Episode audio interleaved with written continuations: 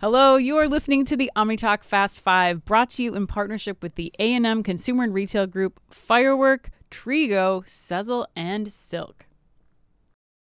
Headline number five According to Chain Store Age, Gap has entered into a partnership with a subsidiary of UPS to open its fulfillment centers to small and mid sized businesses.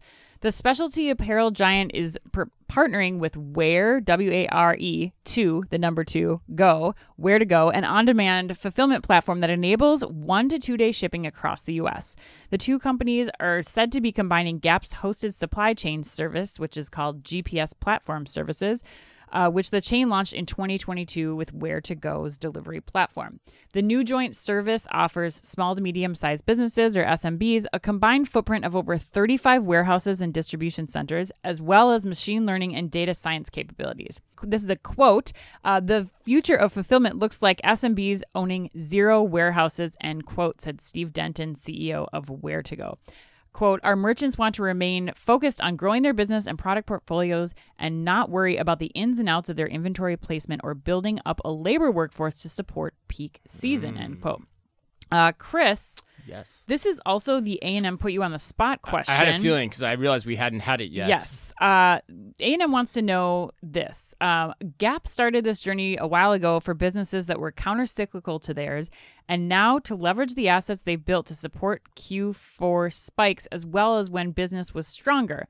Are there enough counter cyclical players to fill what Gap needs? And how much mm. time should an apparel retailer spend mm. on enabling their platforms to manage other businesses? Mm. There's some leading the witness in that question. I like it. It's such a great question. You know what it tells me too? It tells me that A&M goes to the well on these questions and bats them around internally until they feel like they've got something that they and like. somebody's actually run a, a DC right and like right. knows how the supply chain knows how works. this works yeah yes, but they're yes. they're like really going to the well on these like internally I can tell as they're like sending to us because that's a very very thoughtful there's many next levels to that question yes. so well first off I want to say this before I get answer the question directly this whole idea is starting to overtake the retail media network as the hot idea every creature of habit retailer is going to start yeah. trying, I think. Um, but now to answer the question, and Shekar, Shekar from Quiet Platform, American Eagle subsidiary, mm-hmm. he addressed this directly on stage. He said that there are tons of different seasons that can be leveraged to sm- smooth demand out of these warehouses. He cited things like the Super Bowl for food, the summer season, back to school. But honestly, I'm a little skeptical of that argument, which I think is what A&M is too when you yeah. read between the lines. Like for example, that might be true, but you're not running food out of the same warehouse that you're running your apparel out of, right? It just doesn't work that way. Um, at least from my knowledge, it doesn't. And so I don't necessarily understand how that helps. So the point that A&M is alluding to is valid. And the other thing I'd say is I don't think anyone should get carried away with this idea. Mm-hmm. There are possibly some unique elements to what American Eagle is doing, but in many ways, it's starting to end what Gap is doing too, but like in many ways it's just starting to feel like an extension or like another version of a 3PL mm-hmm. setup.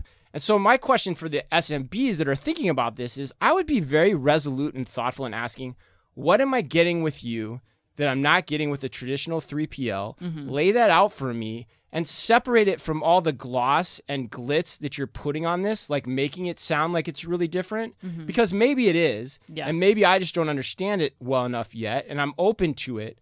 But that's what I would be doing is like checking the boxes. I get this with them, I get this with this, this other player. What are the differences? And make a conscious decision decision about that. Because mm-hmm. otherwise you could get swept swept up in this.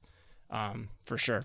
I so I want to I want to challenge one thing that you said. Okay because you're saying you're not shipping food and like apparel out of the same warehouse. I mean, isn't Walmart, Amazon, Target? No, they're not shipping out of the same. Like even dry goods they're not using dry goods. They, dry goods they might be, but I would I would imagine there are signi- there are different warehouses built for food distribution. At least there were in my time. Different warehouses built for food distribution because you have freezers, right? You know, you saw you saw things that manifest. Well, actually, the guy from Walmart was talking specifically about his cold storage yes. distribution center. So there right. you go. Right, but I think I, I guess my question is like, is there enough other materials in the store that are boxed similarly that are like the the center aisle stuff that could be utilized. And when you think about direct to consumer other small to medium sized businesses like they could be sending like liquid death or like all these other like energy drinks that are specific to people. Like i there could potentially be a case made that there are cyclical things that could fill some of those gaps.